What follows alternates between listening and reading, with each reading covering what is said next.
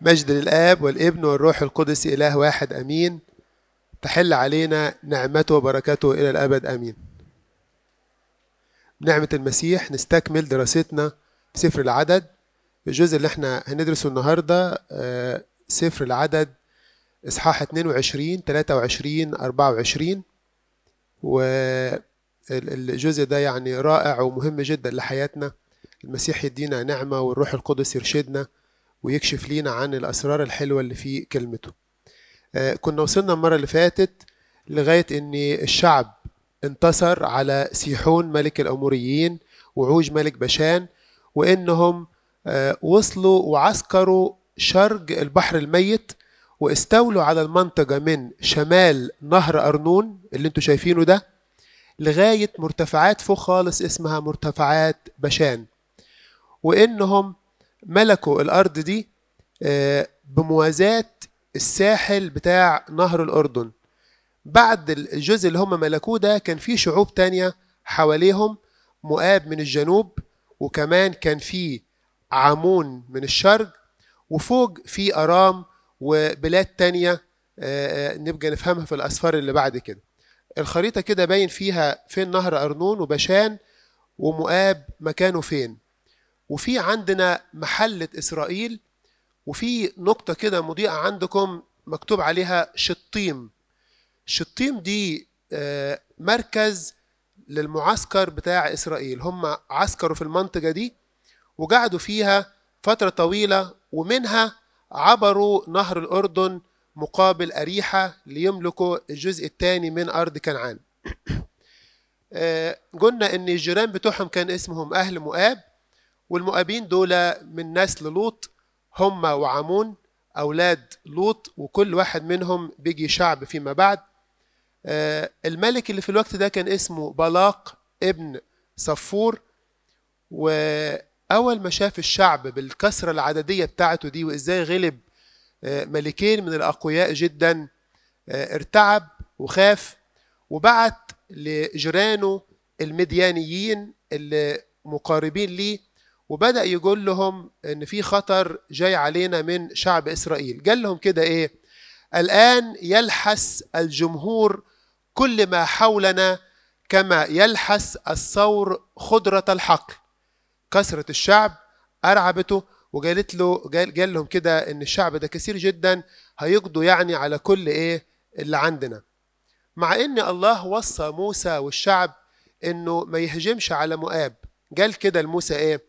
فقال لي الرب لا تعادي مؤاب ولا تسر عليهم حربا لأني لا أعطيك من أرضهم ميراثا لأني لبني لوط قد أعطيت عار ميراثا عار دي العاصمة بتاعتهم مدينة يعني. فهم ما كانش عليهم خوف المفروض ولكن خافوا. وهنا الكنيسة بتفكرنا وتشجعنا في التسبيحة اليومية في الهوس الأول إني وإحنا ماشيين في البرية إحنا مش ماشيين وحدنا. مجد الله حال علينا بيدينا نعمة ويدينا مهابة في أعين المقاومين لينا ويدينا ثبات وإحنا ماشيين في الطريق. الشعب كان ماشي ببساطة قلب ولكن الشعوب اللي حواليه كلهم كانوا خايفين ومرتعبين. يقول كده من يشبهك في الآلهة يا رب؟ من يشبهك ممجدا في قدسيك متعجبا منك بالمجد صانعا عجائب. ويأكد في الهوس الأول يقول حينئذ أسرع ولاة أدوم الرؤساء المؤابيين أخذتهم الرعدة. بكثرة ساعدك يا رب فليصير كالحجر حتى يجتاز شعبك هذا الذي اقتنيته.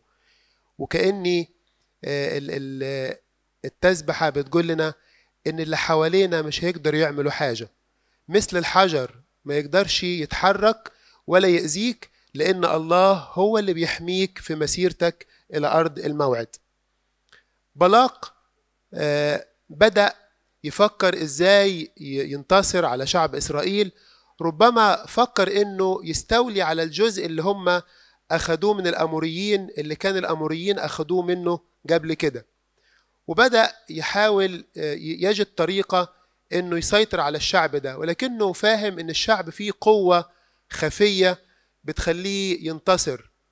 فبعت وفد من رؤساء مؤاب ووفد من المديانيين اللي هم الجيران بتوعه لواحد عراف ساحر اسمه بلاق ابن بعور وبحسب كلام بلاق بلعام ده كان إنسان مشهور في الوقت بتاعه.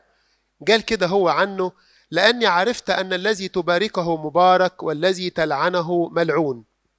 بلعام ده ابن بعور ده آه، واحد من بلاد فيما بين النهرين بلده اسمها فطور ودي على نهر الفرات وده قرب المنطقة اللي عاش فيها زمان أبونا إبراهيم أبو الآباء. أبونا إبراهيم 75 من 75 سنة من حياته كان موجود بالقرب من المكان ده.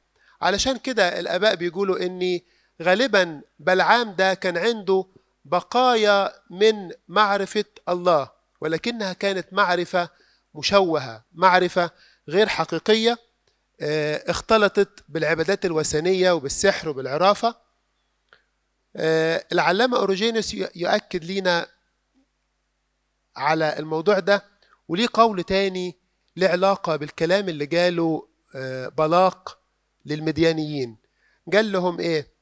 إن الشعب ده مثل الطور الضخم اللي بلسانه بيلحس كل الخضرة اللي قدامه. الطور لما بيبدأ ياكل بيطلع لسانه ويقطف كل اللي موجود قدامه ويبلعه. والعلامة أوروجينيس يقول إيه؟ بدون أدنى شك لأن الثور وهو يلحس خضرة الحقل يستخدم لسانه كمنجل فيقطع كل ما يجده. هكذا كان الشعب كالثور الذي يحارب بالفم والشفتين مستخدما أسلحته التي هي كلمات العبادة والصلوات. وإذ عرف بلاق ذلك أرسل رسلا إلى بلعام لكي يواجه الكلمات بكلمات والصلوات بصلوات. يعني بلاق كان حاسس وفاهم إن الشعب ده عنده قوة خفية. فعلا الشعب سر النصرة بتاعه مش الأسلحة ولا التطور بتاعه ولا مهارته في القتال ولكن كان سر النصرة فمه ولسانه اللي بيدعو الله ويمجد ويسبح الله. هو ده اللي خلاه انتصر. علشان كده فكر إنه يجيب العراف ده لكي يلعن له الشعب. بالبلدي كده يعني يقول تعويذة سحرية على شعب إسرائيل فالشعب ده يضعف وهو يقدر يغلبهم في الحرب فيما بعد. بلعام الصادق الكاذب. شخصية بلعام على فكرة شخصية محيرة وتستحق التأمل لأن ممكن لما نتأمل فيه نشوف فيه جوانب من حياتنا وشخصياتنا. بلعام لما راح له الرسل بتوع مديان وبتوع مؤاب قال لهم كده إيه أنا لا أقدر أن أنطق بشيء إلا ما يقوله لي الرب. وبيظهر هنا وكأنه آه، بياخد أوامر من الله ومش بيعبد عبادات غريبة مع إن ده كان مش مظبوط. الكنيسة شافت في بلعام ده رجل ساحر عراف بيستخدم الله استخدمه الله لتحقيق رسالته.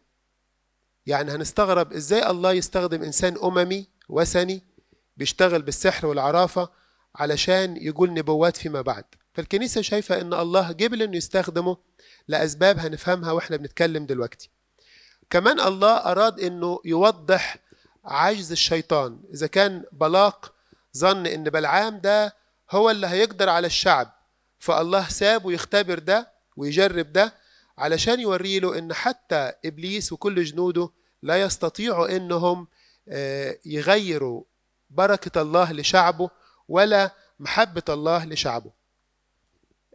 هنلاقي كده إن بلعام لما قال لهم بيتوا عندي الليلة دي أشوف رأي ربنا هيقول لي إيه أروح معاكم والعن الشعب ده ولا لأ؟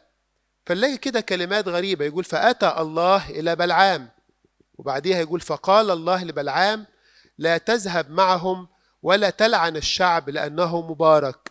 كيف الله هيتكلم مع بلعام ويستخدمه؟ يقول كده العلامة أوريجينوس عادة كانت الشياطين تحضر عندما يأخذ بلعام حلوان العرافة. حلوان العرافة ده الأجرة بتاعة العرافة والسحر. لكنه رأى العكس فقد هربت الشياطين والله حضر. لهذا السبب كان يقول أنه يسأل الله إذ لم يعد يرى الشياطين التي كانت تطيعه لقد جاء الله بنفسه ليلتقي مع بلعام لا لا عن استحقاق للزيارة وإنما لكي تهرب الأرواح التي اعتادت أن تحضر إليه لتجلب اللعنة والأذى بالسحر مؤكدا سهره على شعبه. يعني الله ظهر في المشهد علشان عدو الخير يختفي علشان هو اللي يبلغ بالعام بالكلام اللي يقوله للشعب ويفهم بلاق إيه إرادته ومشيئته من ناحية شعبه. بلعام نفسه أكد الكلام ده لبلاق وقال له كده ليس عيافة على يعقوب ولا عرافة على إسرائيل. الشعب ده مش نافع معاه ولا سحر ولا أي تعويذات سحرية ولا عيافة ولا عرافة. والكلمتين معناهم كلمات سحرية يعني.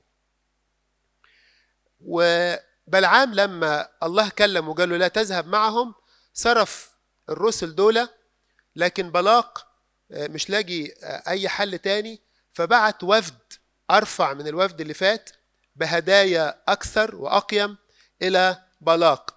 وده إلى بلعام. وده يورينا جانب من شخصية بلعام إنه إنسان محب للمال.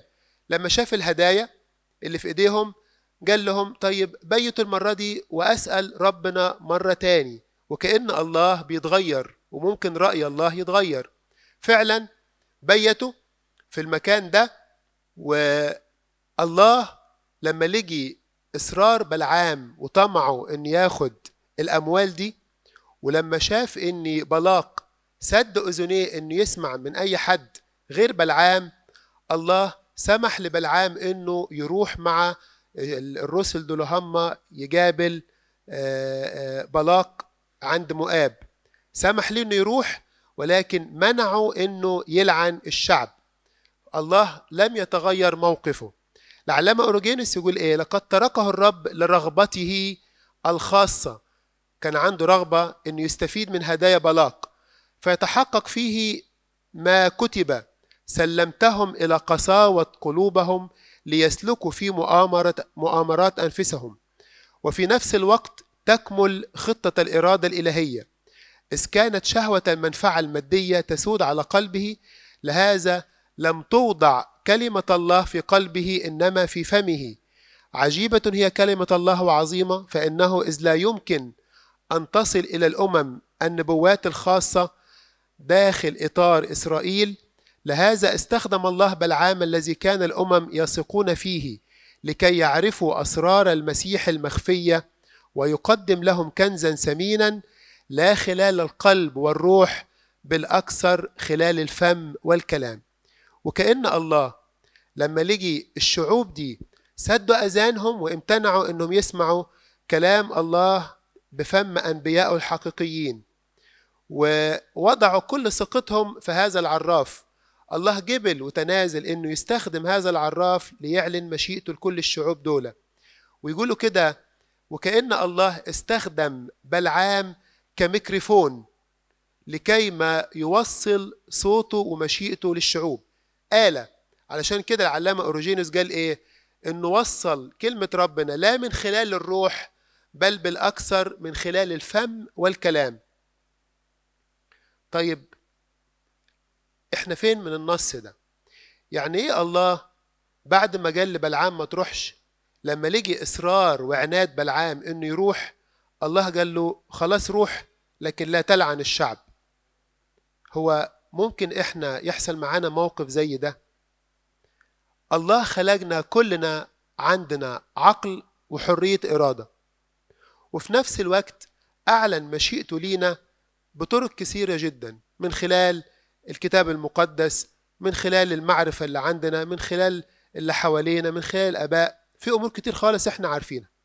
لكن الله لما بيلاقي عناد الإنسان لاختيار طريق معين وهو فاهم إن الله مش راضي عنه. الله بيسيبه. بيتركه يسلك في الطريق ده لكي ما يتبين فيما بعد إن الله كان معاه حج واللي أنا عملته ده غلط. يجني ثمرة عناده. زي ما بيقول كده لم يرضوا مشورتي رزلوا كل توبيخي فلذلك يأكلون من ثمر طريقهم ويشبعون من مؤامراتهم. الله أعلن لبلعام ما ينفعش تروح ما تلعنش الشعب ده. لكنه آه، نظر للهدايا وبيت الناس وعايز يروح فالله قال له طيب روح شوف اللي هيحصل. ولكن أيضا لا تلعن هذا الشعب. آه، في الطريق بالعام وهو رايح حصل معاه موقف غريب. هنشوفه من النقطتين اللي جايين دول. لكن أول حاجة عايزين نرجع نأكد يا رب أنت ليه جبلت تستخدم بلعام؟ هو أي حد ينفع تستخدمه حتى ولو كان ميكروفون؟ الله استخدم بلعام لأنه أظهر نوع من الخضوع لله. قال الكلام ده أكتر من مرة. يعني قال كده إيه؟ أرد عليكم جوابا كما يكلمني الرب. مرة تاني قال لا أقدر أن أتجاوز قول الرب إلهي لأعمل صغيرا أو كبيرا. مرة تاني قال للملاك إن قبح في عينيك فإني أرجع. يعني بلعام أظهر قدام ربنا إنه هيعمل الكلام اللي هتقوله لي يا رب بالظبط أنا مش هخالف. وكمان ربنا شدد عليه وأمره إنه لا يخالف كلامه أكتر من مرة. قال له كده لما ظهر له المرة الثانية أو كلمه المرة الثانية قم اذهب معهم مع الرسل إنما تعمل الأمر الذي أكلمك به فقط. وأيضا إنما تتكلم بالكلام الذي أكلمك به فقط. ومرة ثالثة يقول كده فوضع الرب كلاما في فم بلعام زي ما قلنا كأنه ميكروفون. الله بيقول له قول كذا وهو كان عنده خضوع وبيقول الكلام ده. فالله جبل إنه يستخدم بلعام. وهو في السكة بلعام راكب الأتان بتاعته ومعاه ال ال ال الوفد ده اللي جاي ياخده لبلاق. آه، حصل أمر غريب جدا. ملاك الله ظهر وفي إيده سيف واعترض طريق بلعام. فالأتان بتاعت بلعام رأت المشهد ده وحاولت تنقذ بلعام من معاقبة الملاك. أكتر من مرة ثلاث مرات مرة نزلت بيه في الحقل مرة تاني زحمت رجله في الحائط يعني في طريق ضيق فخبطت في الحائط عشان تتفادى الملاك اللي واقف. مرة تالتة الأتان ربضت مكانها ورفضت إنها تتحرك. وبلعام في كل مرة يضرب الأتان دي. وبعدين الله أنطق الأتان لكيما توبخ بلعام وقالت له كده آه، أنا معاك من زمان وما عملتش معاك الأمر ده أبدا. أنت مش شايف اللي أنا شايفه؟ في ملاك واقف بيعترضني. وبعدين آه، الكلام جاء على فم الملاك ده وقال له أنا شايف إن الطريق أمامك ورطة. ورطة يعني فيها مشاكل شايف قلبك غير مستقيم. وكأن الله بيعيد التحذير والتشديد على بلعام مرة تاني. الطريق اللي أنت رايحه ده أنا موافق عليه بشروط خاصة جدا. أنا من الأول مش موافق لكن هوافق بس إنك تروح وتسمع الكلام اللي أنا هقول لك عليه. الملاك قال له كده. لما هو قال له طيب أنا آآ آآ بلاش أروح لا الملاك قال له إنما تتكلم بالكلام الذي أكلمك به فقط تروح وتسمع الكلام اللي قلت لك عليه. آه، استخدام الله للأتان لإعلان مشيئته يورينا قد إيه الله مهتم إنه آه، يستخدم كل الأدوات يعلن بيها مشيئته لشعبه وقد إيه هو حب يفهم بلعام ده إنك أنت رايح في طريق خطر. يورينا جانب مهم من شخصية بلعام زي ما قال كده عنه بطرس الرسول في رسالته الثانية إنه طريقه غير مستقيم. فبيقول كده على مجموعة من الناس اللي زي بلعام قد تركوا الطريق المستقيم فضلوا تابعين طريق بلعام ابن بصور وبصور الترجمة اليوناني لبعور الذي أحب أجرة الاسم ولكنه حصل على توبيخ تعديه إذ منع حماقة النبي حمار أعجم ناطقا بصوت إنسان. حد ممكن يسأل إزاي اسمه النبي؟ هنا النبي بحكم إنه مرسل. حد بيوصل رسالة فيتسمى نبي مش من الأنبياء يعني زي موسى واللي زيه. هنا في ظهور واضح لشخص الرب يسوع في الموقف ده. الآباء بيقولوا إن الملاك اللي ظهر لبلعام في الطريق هو ظهور من ظهورات إقنوم الكلمة ظهور من ظهورات الرب يسوع. لأنه قال له كده إيه؟ اذهب مع الرجال وإنما تتكلم بالكلام الذي أكلمك به فقط. فالملاك بيتكلم كأنه هو الله بيقول له قول الكلام اللي أقول لك عليه.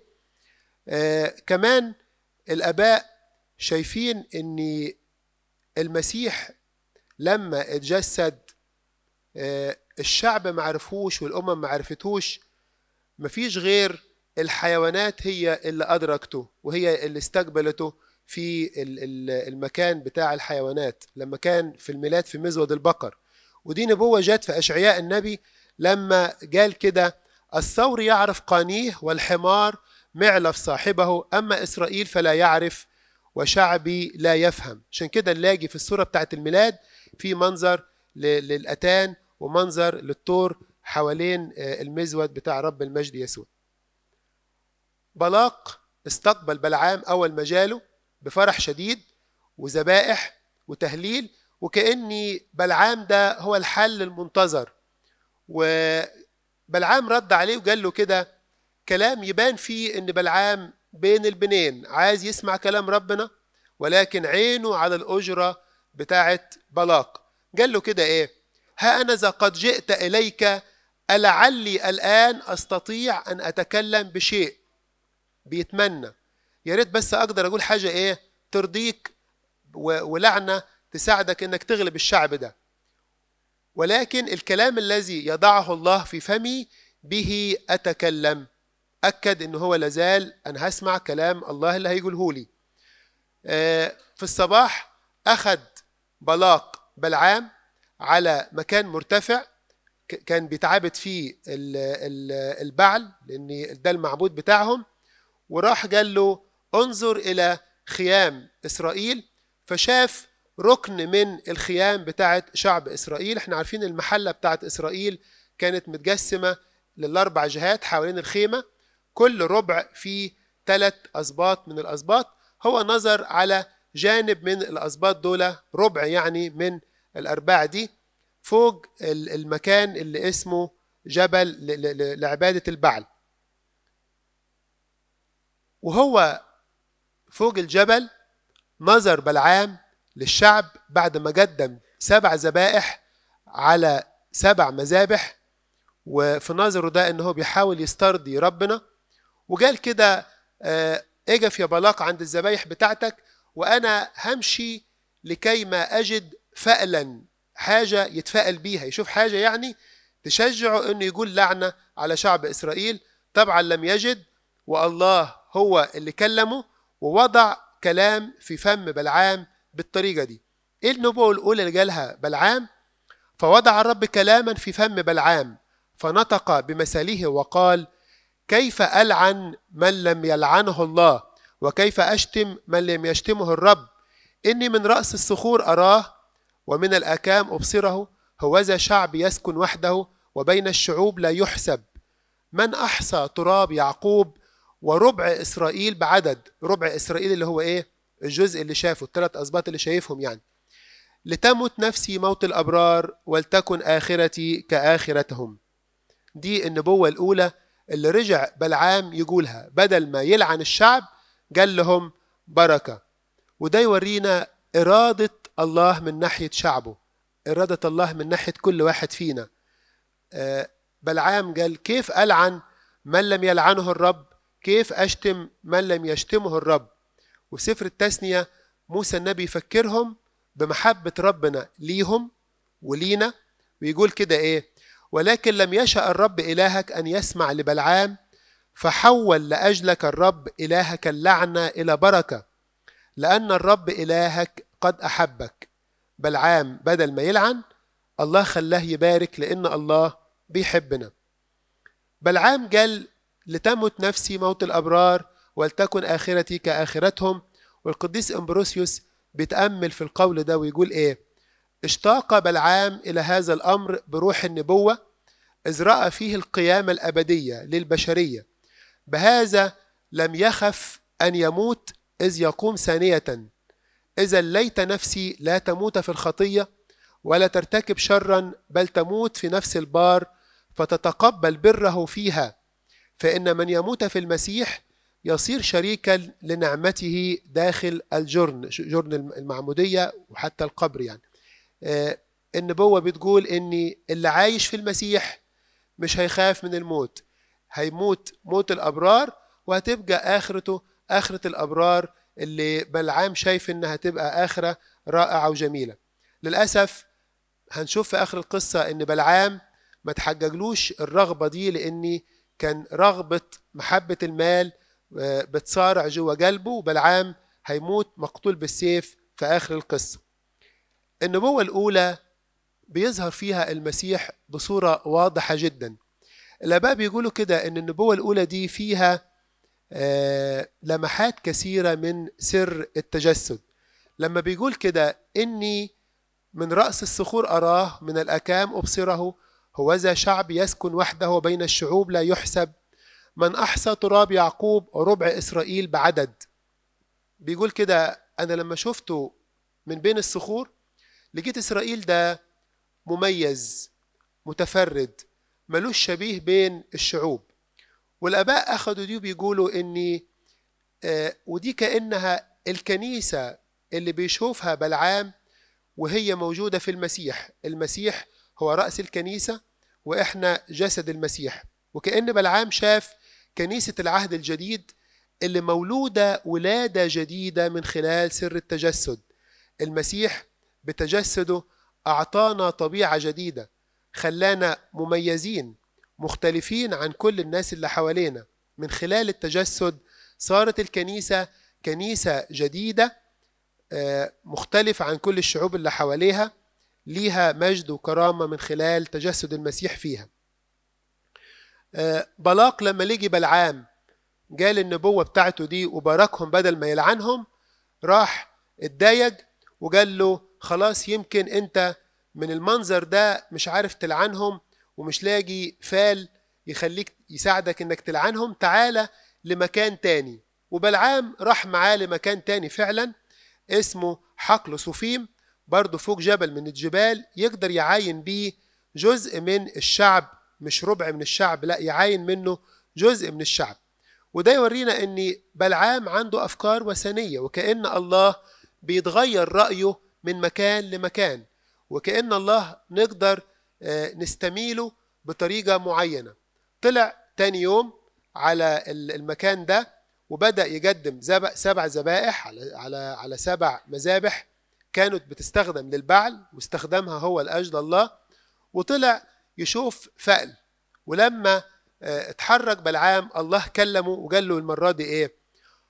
روح قل لبلاق الآتي. قم يا بلاق واسمع.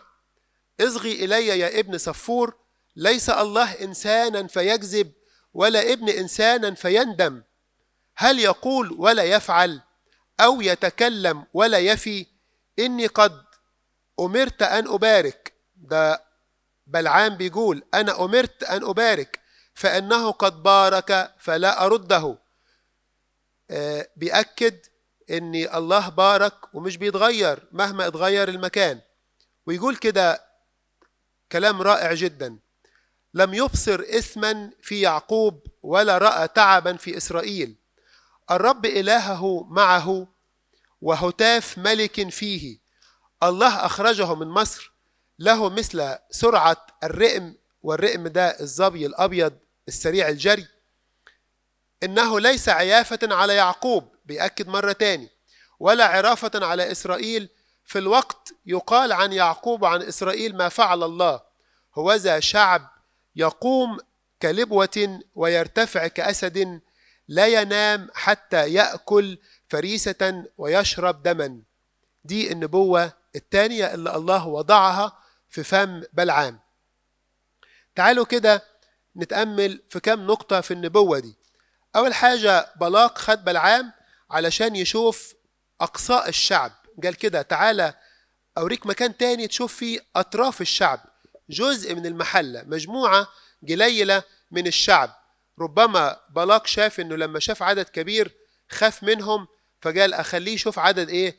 قليل فيستقل العدد فيقدر إيه؟ يتشجع ويلعنهم وده بيورينا إن أقصاء الشعب دول يعني البعيدين عن مركز المحلة اللي فيه خيمة الاجتماع. الناس البعيدين عن الله. عدو الخير بيترصدهم. ويظن فيهم إن دول مفصولين عن ربنا بعيدين فيبقوا فريسة سهلة في إيديه. فطلع علشان ينظر إليهم ويحاول إيه؟ يعتدي عليهم. يكمل يقول إيه؟ لم يبصر اثما في يعقوب ولا رأى تعبا في إسرائيل. الرب إلهه معه وهتاف ملك فيه. إيه رأيكم في الآية دي؟ مش أمر عجيب. يعني إيه ربنا مش شايف اسم في الشعب ده ولا رأى تعب معاه؟ الشعب ده اللي اتذمر مرات كثيرة جدا. واللي خالف كلام الله أكتر من مرة. إيه يا رب ده؟ أنت إزاي مش شايف فيهم ولا اسم ولا خطية؟ إن كان الله شاف فيهم في وقت اسم أو خطية ولكنهم قدموا توبة والله تقبل من إيديهم ذبيحة خطية وذبيحة اسم زي ما علمهم على يد موسى وهارون فإن الله غفر وطالما الله غفر لا يعود يذكر خطايانا مرة أخرى. يبقى الإنسان قدامه حد جديد شخص ليس فيه اسم وليس فيه عيب. الله سمع شفاعة موسى فكيف يتراجع بعد ما موسى شفع فيهم وغفر لهم؟ كيف الله يتراجع عن الكلام اللي قاله ده؟ يقول كده سفر المزامير مزمور 85 غفرت اسم شعبك سترت كل خطيتهم غطيت عليها خلاص يا رب مفيش حاجة تاني. إحنا فين في النص ده؟ أحيانا يبقى عندنا غلطة خطية. ونقدم عنها توبة ونروح نعترف. وبعد شوية نرجع نقول يا رب أنت غفرت ولا لسه؟ أنا حاسك لسه مش مسامحني. يبقى الإنسان عنده شعور بالذنب مبالغ فيه. وحاسس دايما إنه هو وحش قدام ربنا. ومش قادر يقف قدام الله لأن هو إنسان وحش وبينسى إن الله طالما غفر يبقى خلاص نسي كأنه نسي. قال كده أنا أنا هو الماحي ذنوبك وخطاياك لا أعود إيه أذكرها اللي تبت عنه واعترفت بيه خلاص ده أنا إيه نسيته. في كل مرة أنت بتقف قدام ربنا أنت إنسان جديد حلو ليس فيك عيب زي ما المسيح نظر كده لعروس النشيد وقال لها إيه؟ كلك جميل يا حبيبتي ليس فيك عيبة. ما فيكيش عيب. طب يا رب ده أنا عملت وعملت وعملت ده أنا عبدت العجل ده أنا اتذمرت عليك ده أنا استحقيت الموت بالحيات. يقول لا ما الصليب اللي أنت نظرت إليه وحطيت رجائك فيه خلاص اتغفرت الخطية فأنت بلا عيب. يا ريت كل مرة نعترف ونتوب نصدق وعود ربنا لينا. إن اعترفنا بخطايانا فهو إيه؟ أمين وعادل حتى يغفر لنا خطايانا ويطهرنا من كل اسم. الله أمين وعادل هيغفر لنا. في هنا جزء عقيدي رائع اللي هو التبرير. يعني إيه الله يبررنا؟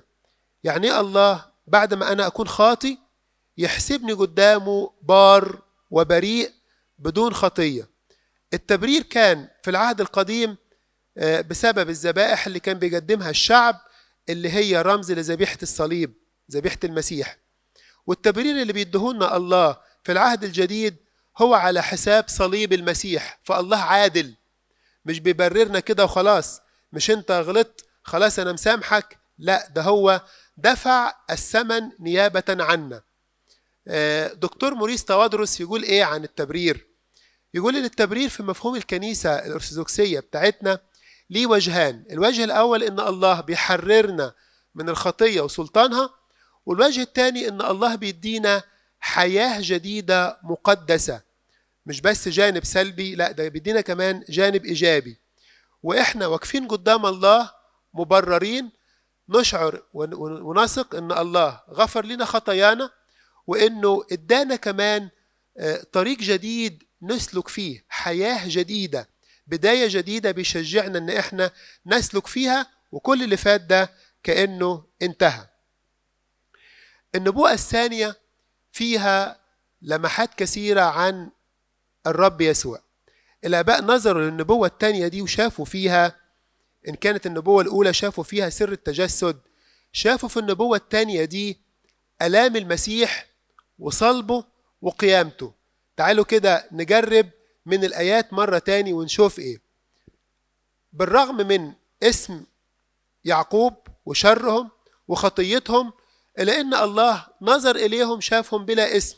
إيه اللي يخلي الله يشوفهم كده؟ إلا من خلال ذبيحة الصليب. من خلال ذبيحة الصليب ومن خلال القيامة. من خلال غفران المسيح بدمه اللي بيدهولنا هبة وعطية الله يشوفنا فعلا بلا اسم. بعيد عن سر الفداء والقيامة المسيح نبقى إحنا كلنا شر وكلنا خطية. لكن بالصليب الله شافهم بلا شر بلا خطية بدون اسم. في الآخر كده كمان يقول إيه؟ إنه شافهم مثل لبوة. وقال كده ليس سحر ولا عرافة أخرجهم من مصر. وكأني بيصور لينا المشهد بتاع المسيح اللي خلصهم من مصر من خلال ذبيحة خروف الفصح اللي رمز للصليب وللقيامة. إزاي خلصهم أخرجهم من أرض مصر وعبر بيهم البحر الأحمر وكمان عبر بيهم كل قوات الظلمة لغاية ما يحطهم في أرض إيه؟ الموعد مثل أسد ولبوة. كمان الآباء تأملوا في كلمة قم يا بلاق. وقالوا كده ده تشجيع لبلاق المؤابي إنه يقوم من العبادات الوثنية بتاعته يقوم مع المسيح ويختبر صليبه وفدائه وقيامته ويتحرك. وقارنوا بينها ما بين كلام الله لما ظهر لشاول المعاند وقال له قم يا شاول اعمل إيه؟ ادخل المدينة وهناك تعرف ما ينبغي إنك تعمله. فالاتنين فيهم قم بيذكرنا بالقيامة بتاعت المسيح. بلاق لم ييأس اتضايق من بلعام واخدوا لمكان تاني اسمه بعل فغور وده مكان أيضا لعبادة الأوثان وثن اسمه البعل. وقال له أنا جبتك علشان تلعن الشعب وأديك مرتين بتباركهم. تعال المرة دي واتكلم كويس يعني. قول كلام يرضيني. فالله المرة دي تعامل مع بلعام بطريقة مختلفة. بلعام في المرة دي بعد ما قدم الذبايح اللي بيقدمها ما طلعش يتحرك لكي ما يجد فألا. لقي الحكاية ده هي مش نافعة ومفيش الأمر ده. فهو واقف مكانه الله كلمه وعلشان كده بلعام قال إيه؟ إن روح الله كلمه. وبدأ يقول النبوة ده هي. قال كده ما أحسن خيامك يا يعقوب. نظر لكل الشعب والخيام بتاعتهم متراصة في نظام حوالين خيمة الاجتماع وبدأ يقول كده ما أحسن خيامك يا يعقوب مساكنك يا إسرائيل؟ كأودية ممتدة كجنات على نهر كشجرات عود غرسها الرب. العود ده اللي هو الشجر بتاع البخور شجر ريحته عطرة. كأرزات على مياه أرزات جمع شجر الأرز الأرز الواحدة جمعها أرزات. يجري ماءه من دلائه دلائه جمع دلو اللي بيشيلوا في المية ويكون زرعه على مياه غزيرة ويتسامى ملكه على أجاج وترتفع مملكته. الله أخرجه من مصر. له مثل سرعة الرئم يأكل أمما مضايقيه ويقدم عظامهم ويحطم سهامه جثم كأسد ربض كلبوة من يقيمه؟ مباركك مبارك ولاعنك ملعون. بلعام شاف الشعب بكل أسباطه بطريقة حلوة ومنظمة الله في وسطهم. فبدل ما يقدم لعنة بدأ يبارك الشعب في الوضع ده وقال عنهم الكلام ده. والمرة دي زي ما قلنا ما دورش إنه يشوف فال لأن حل عليه روح الرب. النبوة التالتة دي في كل كلمة من كلماتها فيها جانب من جوانب عمل المسيح في حياة الكنيسة. ففي أمور كتيرة خالص في النبوة دي تعالى كده إيه ناخدهم بسرعة. الآباء شافوا في النبوة التالتة دي إن ده بتمثل يوم ميلاد الكنيسة يوم الخمسين. الكنيسة المتمتعة بخلاص الرب يسوع المقدم من خلال الروح القدس في كنيسته. شافوا المشهد ده. الكنيسة اللي اتولدت في اليوم ده القوية بالمسيح اللي فيها من خلال عمل الروح القدس فيه. فبدأ يوصفها بأنها مثل شجر عود مثل الأرز العالي. الله بيفرح الشجر ده زي ما ينبوع نهر دائم الجريان. المسيح هو نبع النبع اللي بيفرح كل قلوبنا. وكمان مش كده بس ده الينبوع ده بينبع من الكنيسة ليفيض على الأمم الأخرى ويعرفها بعمل المسيح. زي ما قال كده المسيح للمرأة السامرية الكلام الذي أكلمك به ده يصير فيك إيه؟ ينبوع ماء حي يعمل إيه؟ ينبع إلى حياة أبدية. وكان بيتكلم عن الروح القدس اللي المسيح هيرسله للبشرية. يبقى النبوة الثالثة فيها الكنيسة اللي فيها روح الله عامل ويجدد وينمي. الجزء بقى الآية دي اللي بتقول ويكون زرعه على مياه غزيرة. زرعه يعني زرع إسرائيل اللي هو نسل إسرائيل. ويتسامى ملكه الملك اللي هيطلع من الشعب ده. على أجاج وترتفع مملكته. أجاج ده المفسرين بيقولوا إنه اسم من أسا من الأسماء بتاعت ملوك الأدوميين زي فرعون ده لقب من ألقاب ملك مصر فأجاج ده اسم من أسماء ملوك أدوم. وأدوم يمثل عدو الخير اللي بيعترض شعب الله. وكأني المسيح اللي بالجسد جاي من النسل بتاع إسرائيل هو ده اللي هيملك روحيا بالروح القدس على كل الأمم اللي محيطة بإسرائيل. يقول كده الله أخرجه من مصر. الآباء مسكوا الكلمة دي وقالوا دي بتفكرنا بهروب المسيح إلى أرض مصر. ولما المسيح جه لأرض مصر ده كان سبب بركة ليها ودعوة ليها إنها تكون مركز للمسيحية فيما بعد ومنارة للعالم كله. قال كده من مصر إيه؟ دعوت ابني. لما بيقول كده له سر سرعة الرئم وبيقول بعد كده إنه يقتحم أمما فبيشاور كأنه على كنيسة العهد الجديد اللي فيها التلاميذ والرسل انتشروا في كل العالم بسرعة زي سرعة الغزال وقدروا إنهم يخلوا كل الأمم تعرف المسيح ومن خلال الكرازة بالروح القدس اللي عامل فيهم. جسم كأسد ربض كلبوة من يقيمه مباركك مبارك ولاعنك ملعون. بيقول كده إني حط العريس وعروسه معا لأنهم متحدان. العريس يمثل المسيح اللي جسم كأسد على عود الصليب مفتديا. عروسه الكنيسة اللي تمثل اللبوة اللي هي زوجة الأسد. المسيح وعروسته يمثل الأسد واللبوة. يقول كده في الآخر بلعام إيه؟ بلاق اعترض على النبوة الثالثة دي وقال له الله منعك من إنك أنت تاخد الهدية اللي أنا كنت مجهزها لك. طول ما أنت عايز أقول طول ما أنت متمسك بكلام ربنا ومش بتقول كلام يرضيني أنا أنت مش هتاخد الهدية.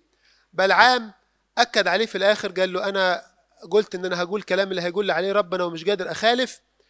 وقال له كده في الآخر هوذا أنا منطلق إلى شعبي. ولكن بلعام ما كانش أمين في الكلمة ده هي لأنه بدل ما يسافر مرة تاني إلى فطور راح قعد عند المديانيين حلفاء مؤاب. وهو هناك وهو بينظر إلى الهدية الحلوان بتاع العرافة جات له كده فكرة إن الله بيبارك الشعب دول علشان دول شعب مطيعين لكلامه. فبدأ يشير على بلعام يشير على بلاق إنه يخلي النساء المديانيات يبدأوا يغروا شعب إسرائيل ويسقطوهم في الخطية. وهنشوف الكلام ده في إصحاح 25 إن ده كان سبب فعلا إن الشعب يصير فيه خطية وشر وأثار غضب الله عليهم. بلعام ما غدرش راح سكن في وسط مديان.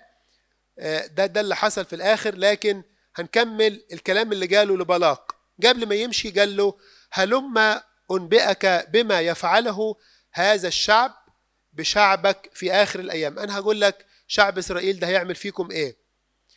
النبوة الرابعة. قال له كده إيه؟ أراه ولكن ليس الآن. أبصره ولكن ليس قريبا. يبرز كوكب من يعقوب ويقوم قضيب من إسرائيل فيحطم طرفي مؤاب ويهلك كل بني الوغى ويكون أدوم ميراثا ويكون سعير أعداؤه ميراثا ويصنع إسرائيل ببأس ويتسلط الذي من يعقوب ويهلك الشارد من مدينة. دي نبوة عن شعب إسرائيل هيعمل إيه في المؤابيين فيما بعد؟ النبوة دي اتحققت جزئيا بعد 400 سنة من دخول الشعب أرض الموعد جه داود الملك وحصل معركة كبيرة ما بين شعب إسرائيل ومؤاب واستطاع داود أنه يخضع المؤابيين ليه ويكونوا تحت سلطانه وأقام عليهم ولاة من قبل إسرائيل يخضعوهم ليه وكانوا بيقدموا جزية لداود ولكن الآباء شافوا في النبوة دي المسيح أيضا واضحا بطريقة رائعة. لما يقول كده أراه وليس الآن أبصره ولكن ليس قريبا. قالوا دي نبوة عن ملء الزمان مجيء المسيح لكي ما يفدينا ويخلصنا. النبوة مش بتتكلم عن شعب لأن هو كان شايف الشعب ده قدامه.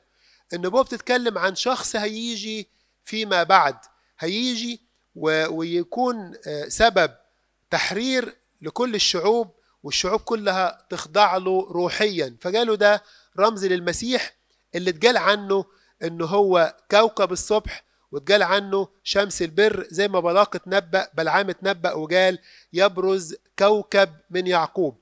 فالكوكب اللي هيبرز ده ده المسيح شمس البر كوكب الصبح اللي اتقال عنه في سفر الرؤيا اللي جاي علشان بسلطانه يملك على كل إيه؟ العالم.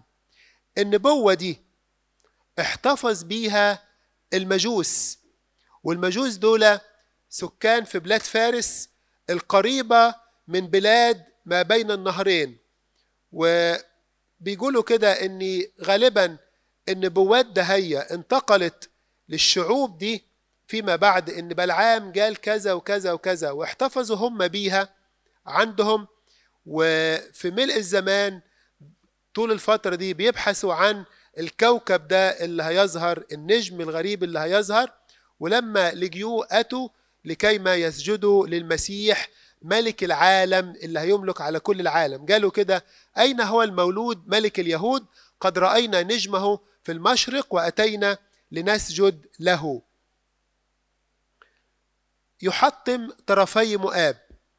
العلامة أوروجينوس بيتكلم على كلمة طرفي مؤاب دي إن كان مؤاب رمز للشر رمز لعدو الخير اللي بيعطل مسيرتنا نحو الله فطرفي مؤاب دول يعني الضربات اليمينية بتاعت عدو الخير والضربات اليسارية. الضربات اللي بتخلينا نسلك في طريق شكله حلو ولكن بيصيبنا بعد كده بكبرياء أو برياء أو بأمور تبعدنا عن الله. والضربات اليسارية اللي هي خطايا واضحة في حياتنا. فيقول كده هذا المولود من إسرائيل يحطمهم مش بمعنى أنه يقتلهم لا يعني يسيطر عليهم.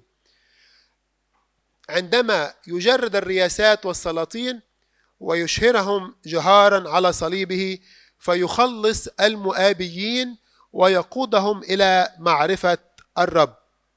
بعد كده بلعام بدأ يتنبأ نبوات تاني على الشعوب اللي حوالين مؤاب.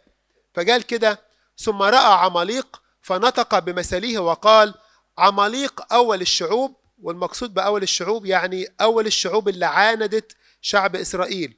ولو نفتكر في سفر الخروج إن عماليق ده أول شعب اتصدى للشعب وهم طالع وبدأ يحاربهم والله إدى يشوع نصرة بصلاة موسى اللي واقف على هيئة صليب. عماليق أول الشعوب أما آخرته فإلى الهلاك. ثم رأى القيني شعب اسمهم القينيين فنطق بمثله وقال ليكن مسكنك متينا وعشك موضوعا في صخرة كانوا عايشين في الصخور لكن يكون قاين للدمار قاين هو هو القيني حتى متى يستأسرك أشور؟ بيتنبأ عن إن في شعب اسمه الأشوريين هيجوا ياخدوكم أسرى ثم نطق بمثله وقال آه من يعيش حين يفعل ذلك وتأتي سفن من ناحية كتيم.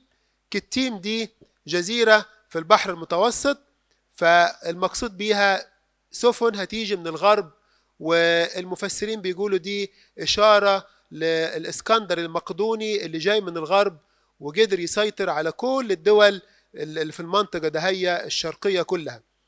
يقول كده وتخضع عابر عابر اللي هم شعب إسرائيل. يعني حتى شعب إسرائيل هيحصل إنه يخضع للإسكندر اليوناني اللي جاي من جهة كتيم من جهة الغرب. وفي الآخر فهو أيضا للهلاك. حتى المملكة بتاعت اليونانيين دي هيحصل لها إيه؟ هتزول لتبقى مملكة المسيح. إحنا كده قلنا النبوة والمسيح ظاهر فين؟ فيها بسرعة.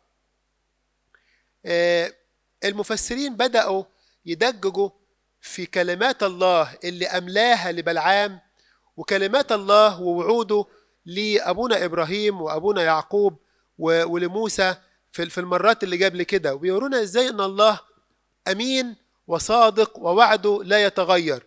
فالنبوة اللي جالها بلعام ناحية الشمال من أحصى تراب يعقوب وربع إسرائيل بعدد عاملة زي الكلام اللي قاله الله لأبونا إبراهيم وأجعل نسلك كتراب الأرض حتى إذا استطاع أحد أن يعد تراب الأرض فنسلك أيضا يعد. طبعا محدش يقدر يعد.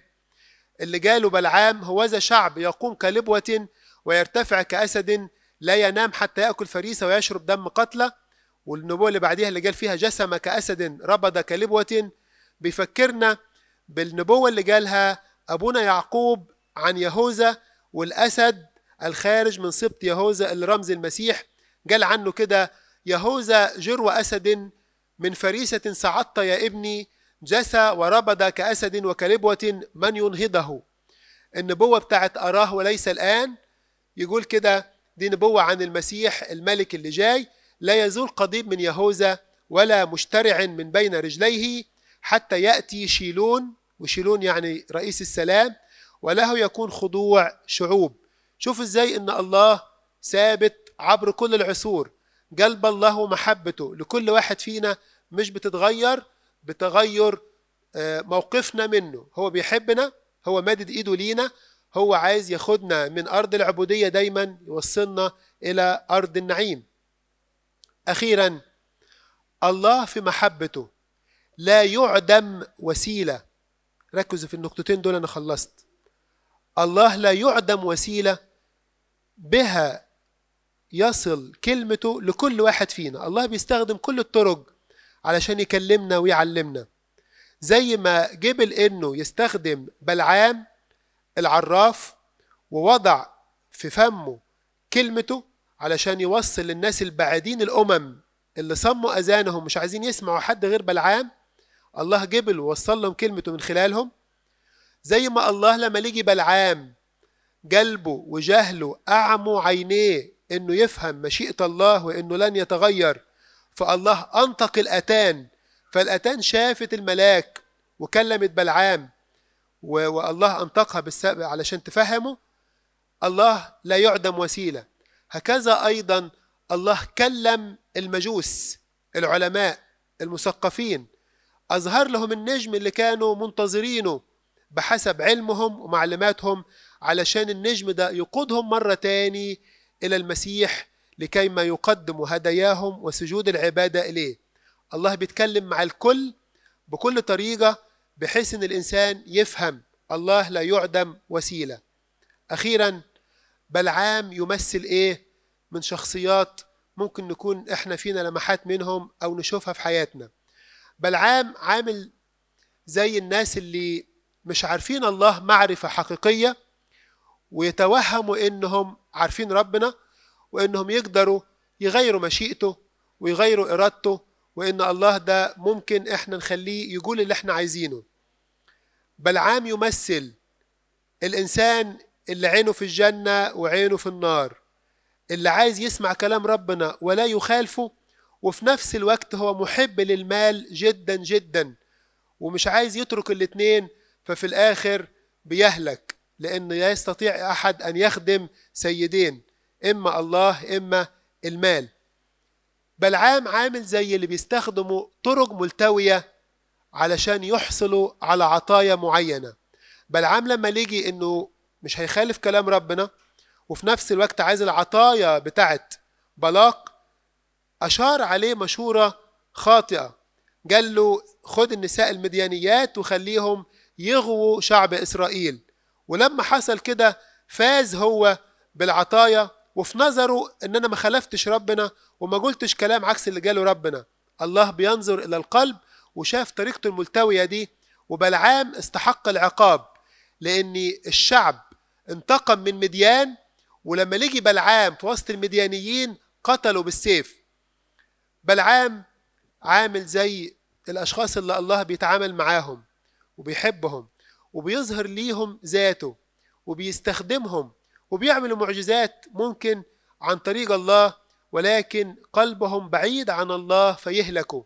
ربما يكون الممثل للشخصية دي يهوذا واحد من التلاميذ وموجود معاهم موجود مع المسيح. ربما لما خرجوا اثنين اثنين عمل معجزات زيه زي باقي التلاميذ ولكن لأن في محبة في قلبه للمال في خطية مسيطرة عليه خلته هلك في الآخر. المسيح إلهنا يدينا نعمة إن إحنا نتعلم من الأحداث دي ونشكر الله اللي بيظهر لينا بهاء ومجد كلمته ويدينا نعمة ويعلمنا بروح القدوس له كل مجد إلى الأبد. أمين.